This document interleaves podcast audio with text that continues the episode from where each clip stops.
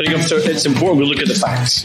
Why? Why? Douglas Ross is sounding pretty scared. I believe in independence. And he clapped like a seal.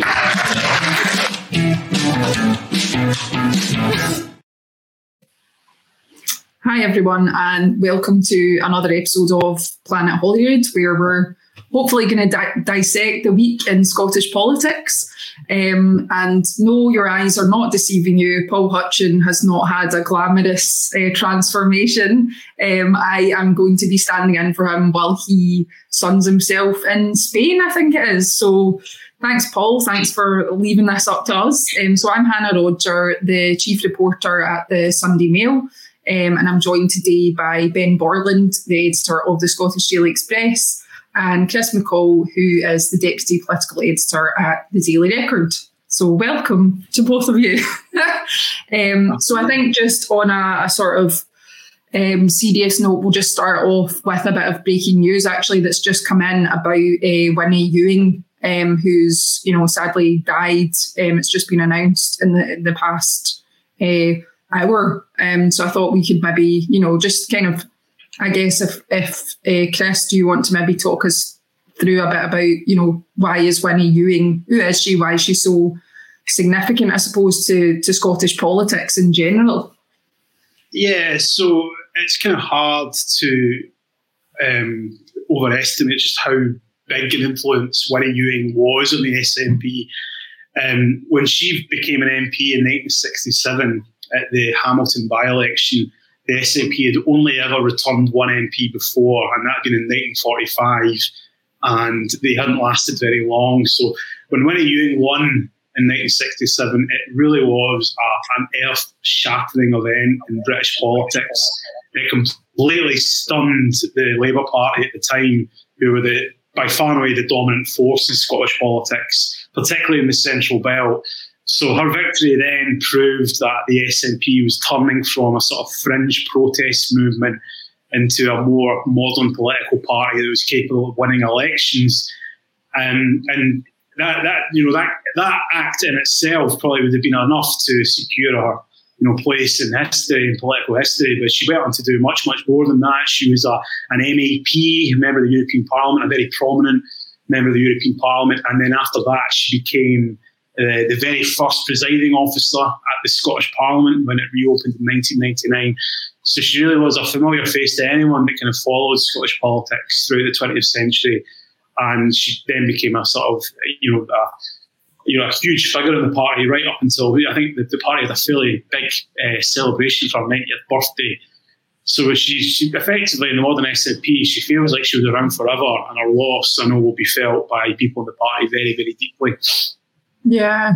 And Ben, obviously, Winnie Ewing, you know, it's not uh, the, the sort of political, um, you know, the politics didn't just stop with Winnie Ewing. We've got like, you know, Ewing is quite a, a, a common surname now among Scottish politicians. You know, do you want to tell us a bit about, um, you know, I guess her sort of legacy and her her other family members who've now gone into Scottish politics as well, who aren't um, aren't very shy and retiring like like she wasn't. So, well, no, she kind of a, a rare thing in in politics and Scottish politics. You know, a, genuine uh, political dynasty.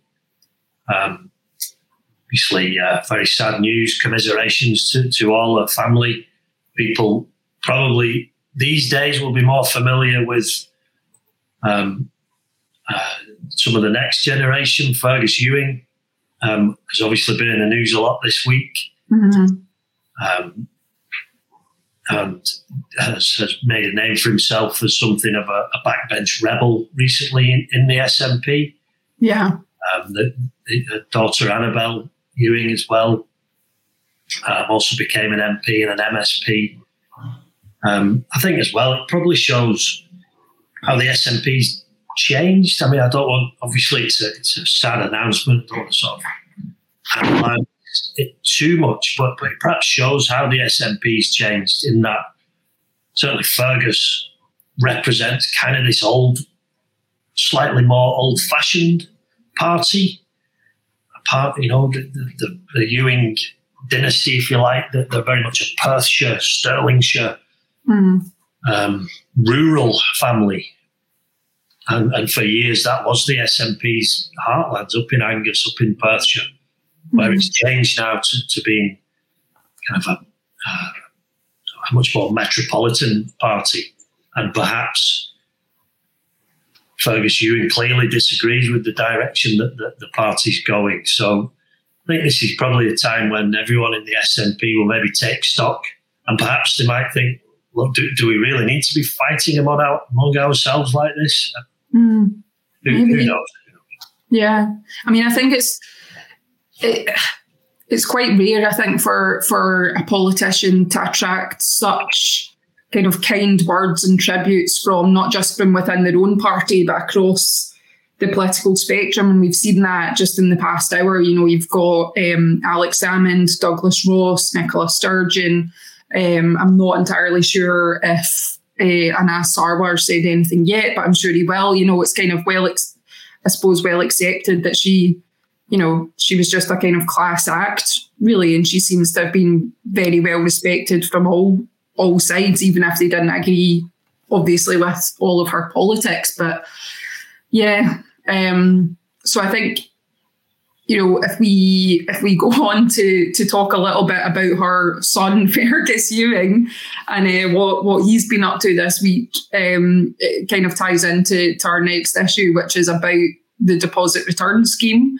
I feel like we've been talking about this issue for the past you know, six months at least. Um, and it, it's just become a bit of a, a nightmare, really, for the Scottish government. Um, ben, are you maybe able to talk us through a bit of, of what has been happening with it just in the last kind of couple of weeks and where we are with the deposit return scheme?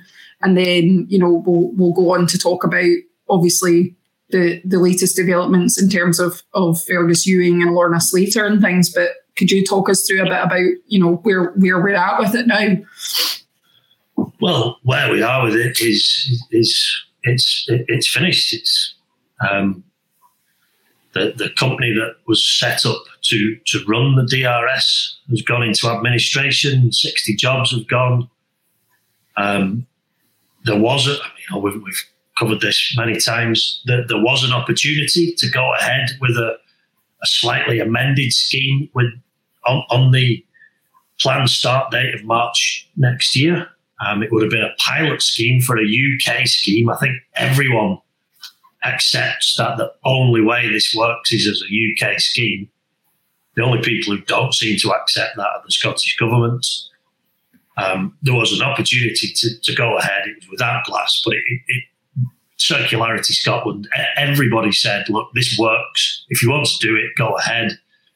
And it seems to me, in a kind of fit of pique, um, Humza Yousaf and Lorna Slater simply pulled the plug. And now we're waiting for the UK scheme to, to begin probably 2025.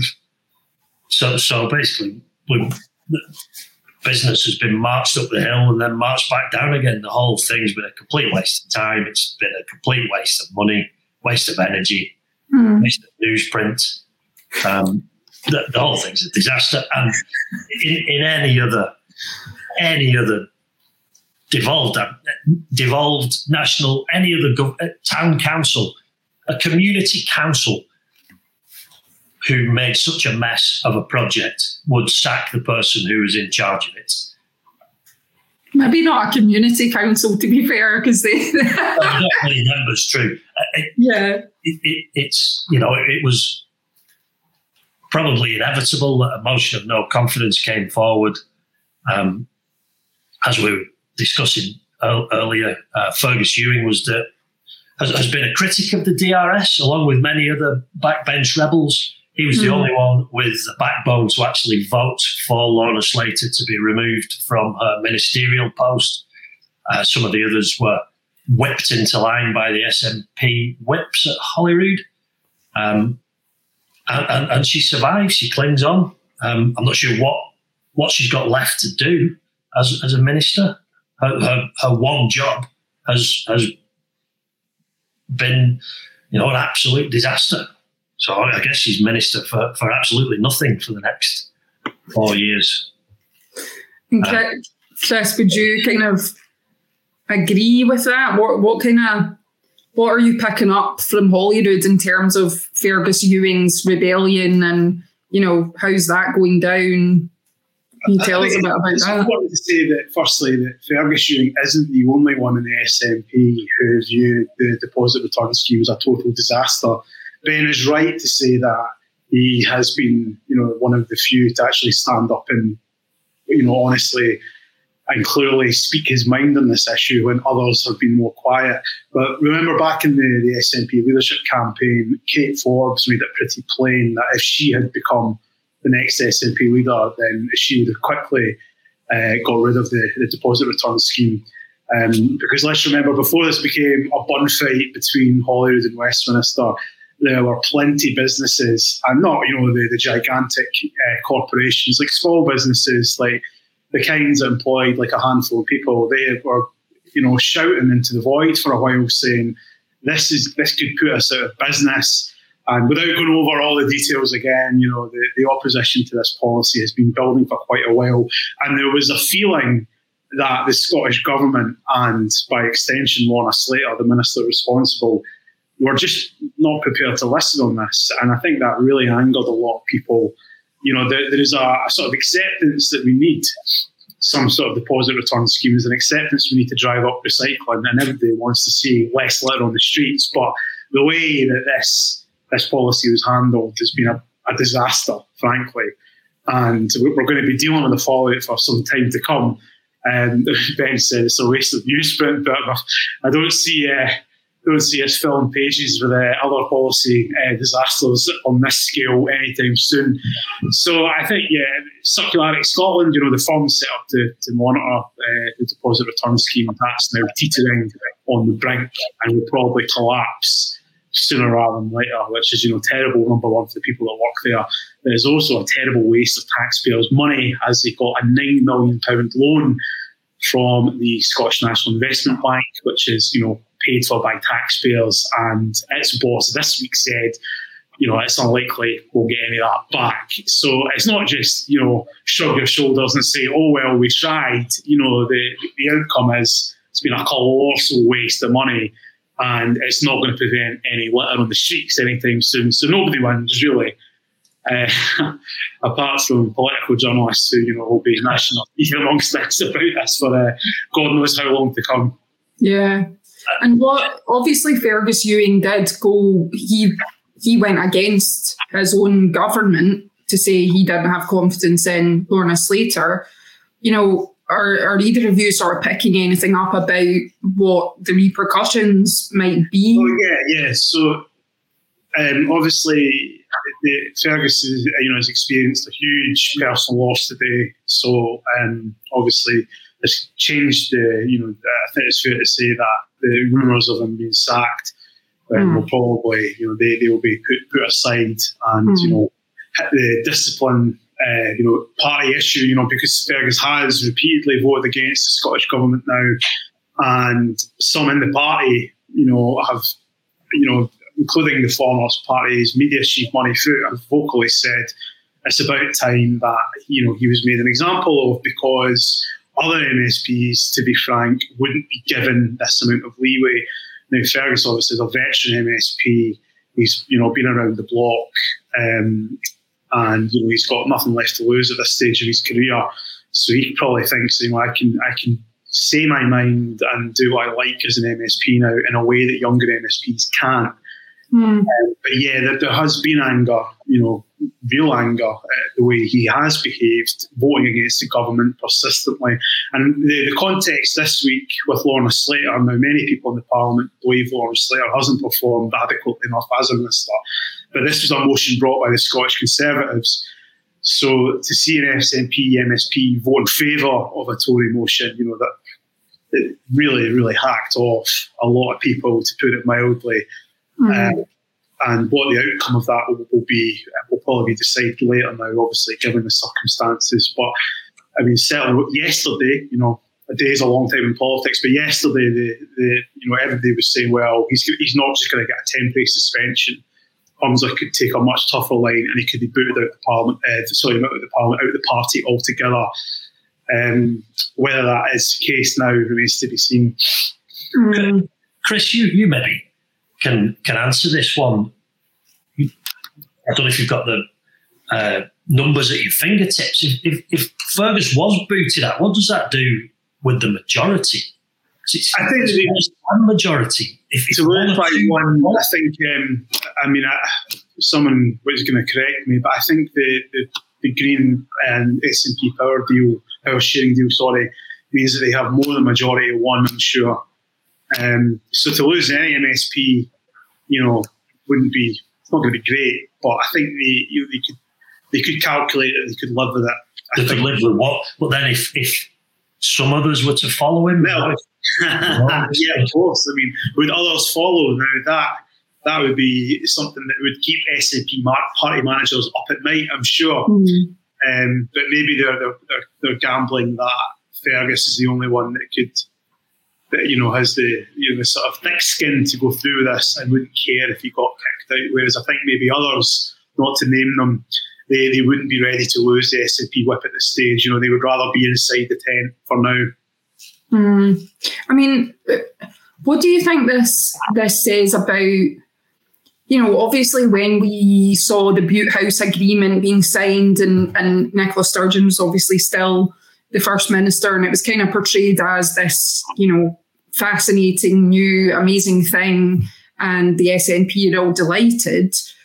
But you know, Fergus Ewing aside, because we know that he's not a big fan of the Greens, you know, does it tell us anything else about, you know, how the SNP view the Greens? You know, I'm getting the sense that not everyone is delighted about this partnership, but I don't know what what either of you have kind of picked up around that.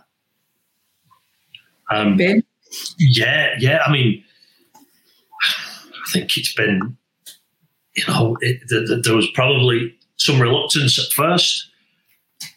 It, it, seemed always to be a bit of a marriage of convenience because Nicola Sturgeon had a minority administration last time around that relied on the Greens to get the budget deals through the Greens always voted in support, but they were always kind of given something in the budget. They'd be given, you know, some of those votes of no confidence in John Swinney, for instance. The Greens always seemed to ride to the rescue. So there was an unofficial partnership.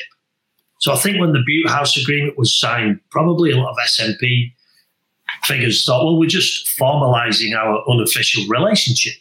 And it we'll still be in charge.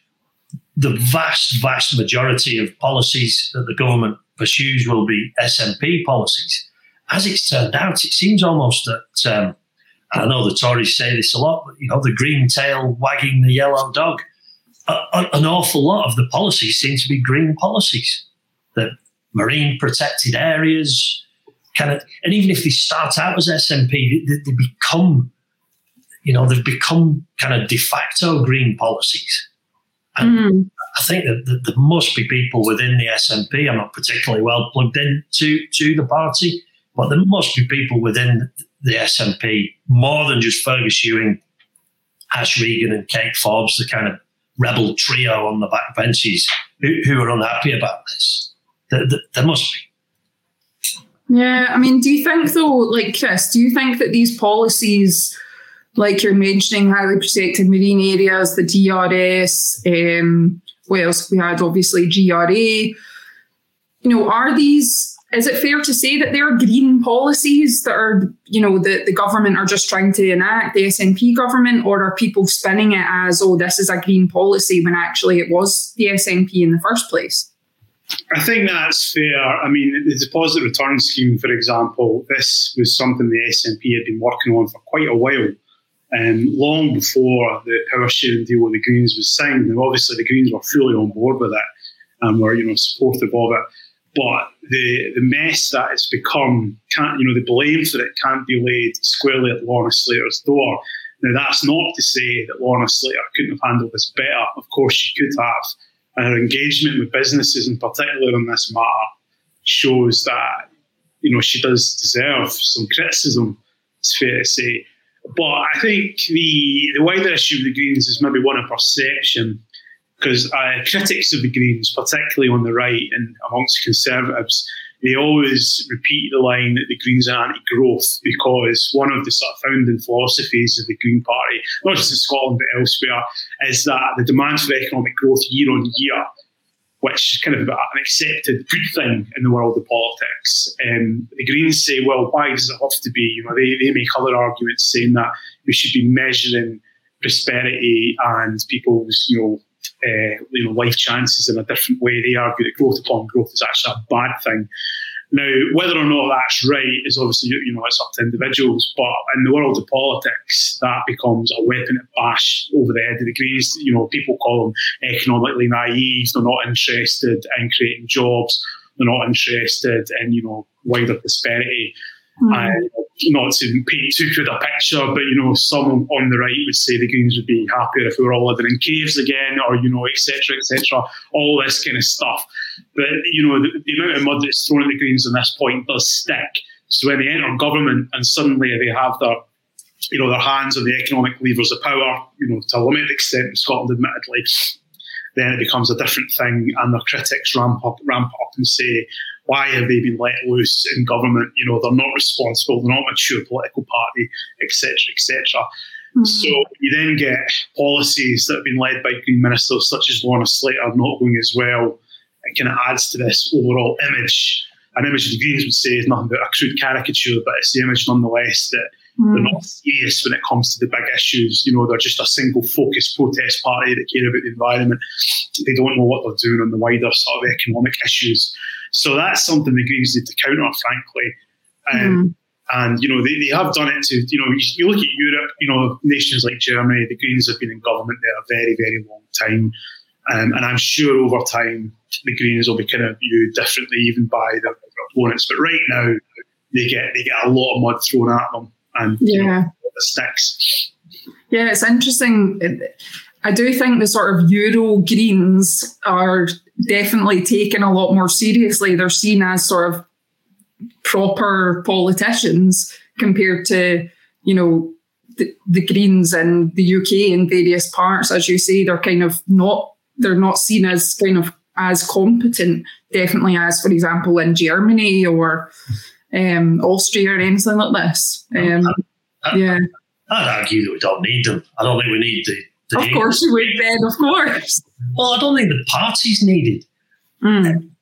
Every party, even the Tories, are, are fully signed up to the environment and tackling climate change and the importance of kind of biodiversity. I don't think you'll find a mainstream party that doesn't have these green policies mm-hmm.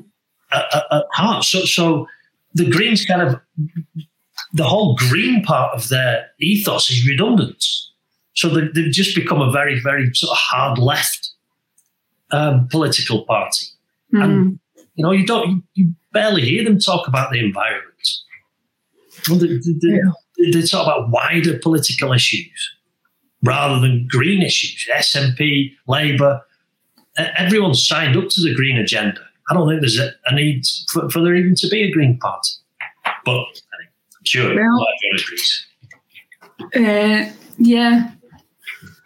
I don't know. I mean, I'm sure there will be some people who who agree with you. Um, okay, should we move on to? I feel like it wouldn't be a week without you know, in Scottish politics without the deposit return scheme nonsense, but also, unfortunately, uh, without talking about Nicola Sturgeon, because once again, Nicola Sturgeon has had a bit of a um, interesting week, so to speak. Um, so obviously she was arrested and then questioned by the police and released without charge last weekend.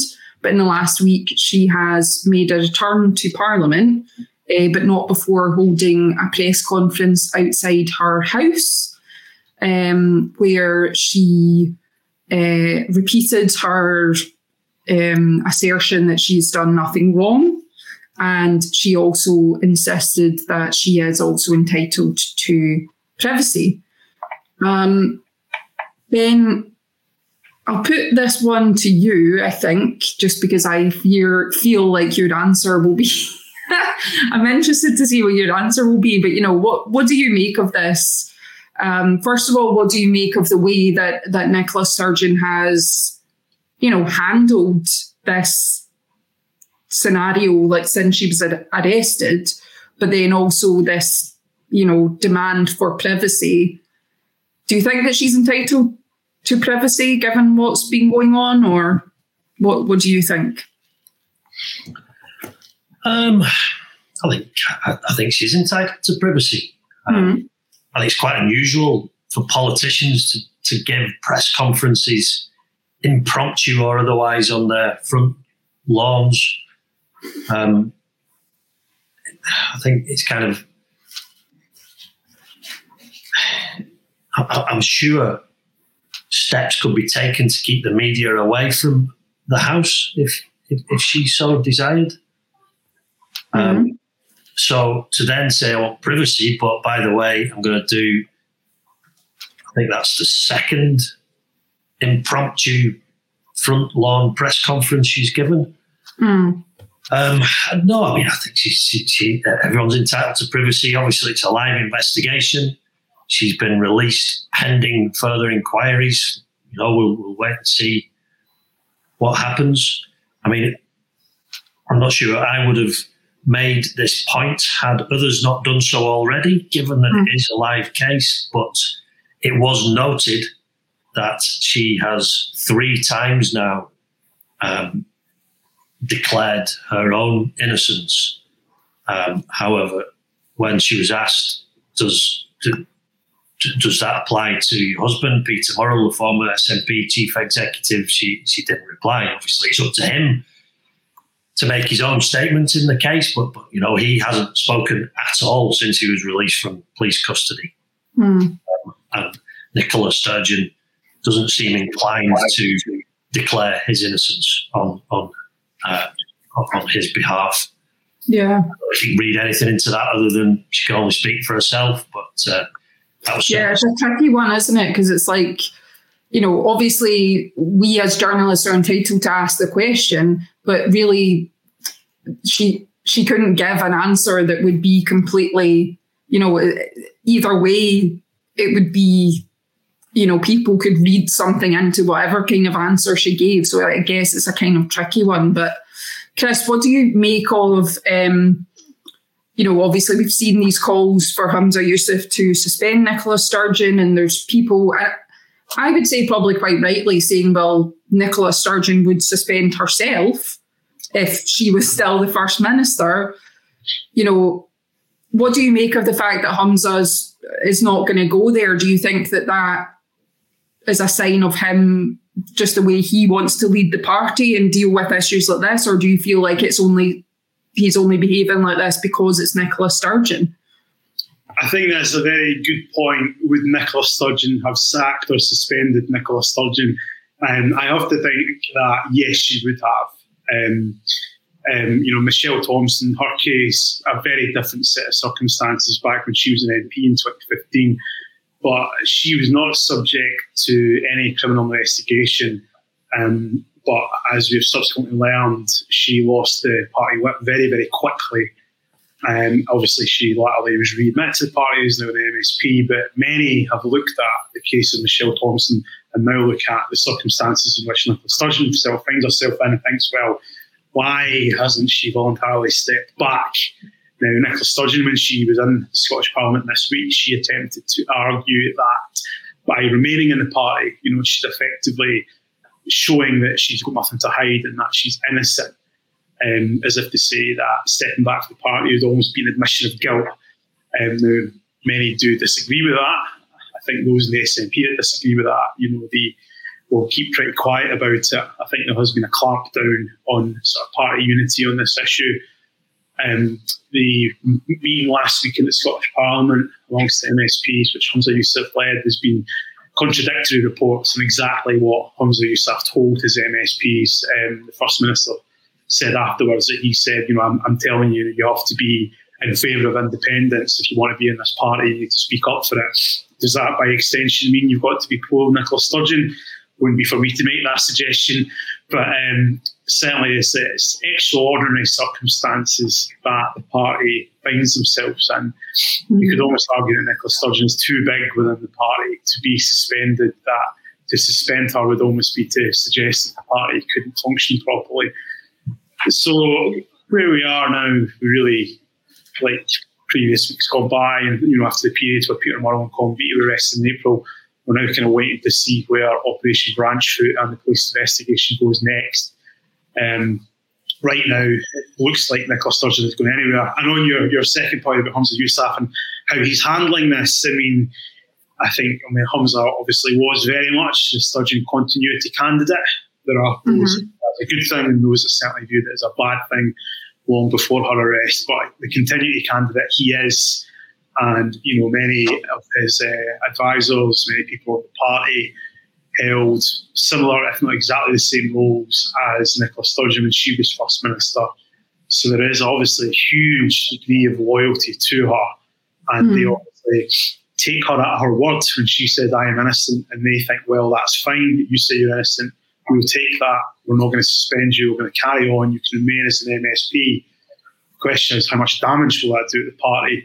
I mean, obviously, polls suggest that their lead in Westminster voting intentions is narrowing. You know, one poll suggesting that Labour's overtaking them. How many bad polls will Humza and the team around them take? Only time mm. will tell, I guess. Yeah. Um, and very, very quickly, because we have been very SNP heavy, Ben, can you just talk us through a little bit about obviously Keir Starmer a few weeks ago made some comments about North Sea oil and this kind of set the cat amongst the pigeons a little bit and we're seeing the ramifications of that this week. But can you tell us a little bit about it and if you think uh, yeah absolutely. I mean this kind of touches back on what i was saying before about all the mainstream parties now have environmentally friendly policies at their heart. Keir Starmer indicated that if he becomes prime minister he would uh, refuse new drilling licenses in the North Sea.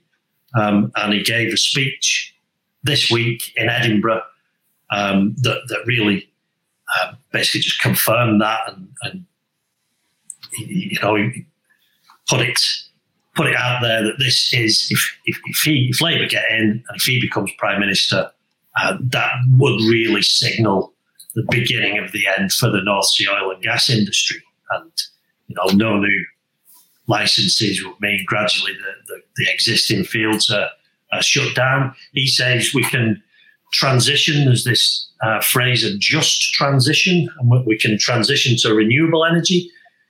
I mean, I'm not sure people in the industry believe that there's the same amount of well paid jobs or anything like the same amount of well paid jobs in renewables as mm. there are in oil and gas.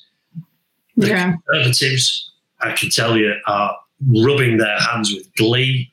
They feel like this is a huge old goal by Labour and will really, really damage the party, especially in the northeast of Scotland, where they hope We've had a there's a Labour councillor up in Aberdeen who's quit the party. There is, yeah, Barney Crockett, former former provost of Aberdeen's quit. Mm. Said, well, I just can't be in the party anymore. Um, mm. it, it, it, it may I'm sure Keir Starmer has balanced the number of MPs and the number of votes he's going to get in the northeast of Scotland to the mm-hmm. number of votes he's going to get across the UK from perhaps younger voters who are very, very switched on to the question of climate change and the question of fossil fuels. Mm-hmm. And he's obviously made the, the decision that overall, Labour are going to get more votes from people who, who, who are, you know, attracted to, to this policy of, of, you know, let's push for net zero. But clearly they're going to lose votes in the Northeast. Mm. Uh, the Tories see an opportunity to, to, to mop up those votes that are shifting from the SNP, may have gone to Labour, will, will probably, they hope, now go to the Conservatives. Mm. Um, okay, well, I think if we I think we've talked about all the major things this week. Um, so, do you want to just do our good week, bad week uh, before we finish up? Chris, who have you gone for? So it's been a good week for SNP MP John Nicolson. And the reason I've gone with him is that parliamentary authorities of Westminster have uh, cleared them of bullying uh, the former Conservative minister and non-Tory peer Nadine Dorries um, after he liked tweets that described her, and I quote, grotesque and a vacuous goon. Um, basically, so the, the, parliamentary authorities decided this was not bullying behaviour on uh, Nicolson's part. Um, and one of the reasons that they, they gave for that uh, was basically what. Sorry, I'm laughing here. It's uh, Nadine Dorries's own record of tweeting. Now, anyone on social media that follows politics will have known that Nadine was fairly forthright in her opinions. You could say but her own record was used uh, as a defence of Nicolson. And uh, basically, because she'd made broad complaints about, sorry, I beg your pardon, broad complaints were made against her own tweeting, that the, the parliamentary authorities decided that John Nicolson, in this case, was not really a bully. Now, the reason I've, I've kind of picked that as well as I think it kind of quite neatly sums up the, the often mad, frequently bewildering, and sometimes horrible world of social media when it comes to politics because we, we all like to, you know, believe in this fancy notion um, that somehow social media, everyone could be on their best behaviour and conduct themselves in a polite manner at all times. But, you know, we know the reality is it's never going to be like that. It's a sliding scale of people tweeting hot takes and shouting their mouths off and uh, John Nicolson and Nadine Dorries sort of reminder that when it comes to politicians, they can be every bit as bad or every bit as good as everybody else, really. Um, and was your bad week?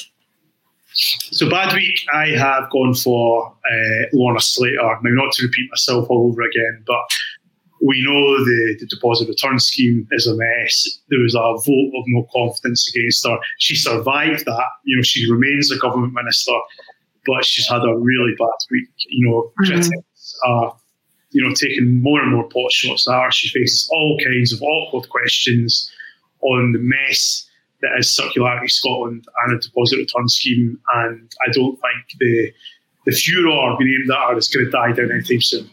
Mm. Ben, who have you gone for? Um, so, a bad week. Humza Yousaf. Um, no surprises there. No surprises there. Why? I think the, the problem he's got is he, he, never seems to have a good week. This hasn't been a particularly bad week, but it's just been yet another week where, you know, the, they've had the, a vote of no confidence in one of his ministers. He's got a rebellion from one of you know, the most popular MSPs in, in the party. Uh, he's got the SNP Independence Conference this weekend, and then we got the agenda, and he seems to be kind of almost a sideshow at the event. Um, th- th- there's all kinds of people with with, with larger billing th- than he has and coming up with mm. different ideas. I think it just shows the party's in uh, disarray he, he still hasn't managed to, to get a grip. He hasn't managed to, you know, we're almost at the summer recess and he's never actually imposed himself on Holyrood. FMQs today was another waffle fest. The, the, the guy's floundering, in my opinion. I mean, this is Holyrood politics. I think on another political podcast, Boris Johnson's had a very bad week, but um, we'll not go there. Humza Yousaf just for another decidedly average week. Uh, good week. Mm-hmm. Uh, Charles III, I think, um, he, he, did very, you know, great, uh, great PR from the Windrush anniversary. His heart's in the right place. Um, Trooping the Colour was another marvellous spectacle at the weekend. Um, and we've had details this week of uh, the King and Queen coming to Scotland um, for, for a ceremony um, St Giles Cathedral next month, where where he'll be presented with uh, the, the honours of Scotland, the, the crown jewels. Uh, it'd be another great occasion. I think it'd be another sort of step in, in the process of kind of moving on from from from his mother. I think the obviously the last time the nation's attention was on St Giles. It was under very different, very sad circumstances. So this be a, a good occasion to sort of move on. And obviously Scotland Week, so, so there'll be all sorts of events. So they, good week for, for King. Very good. And will you be in the, the front row, Ben, at St Giles? It's a Wednesday, so no, I'll be working, unfortunately. Um, Yeah. if, if there's anyone listening who could send an invite to the garden party at Holyrood House, nice. Uh, Um, yeah. Oh, well, well, thank you eh, uh, for, to both of you for joining me. Um, I'm sure you'll all be delighted when Paul returns next week. Uh, but until then, cheerio. Cheers. It's important we look at the facts. Why? Why? Douglas Ross is sounding pretty scared. I believe in independence. And he clapped like a seal.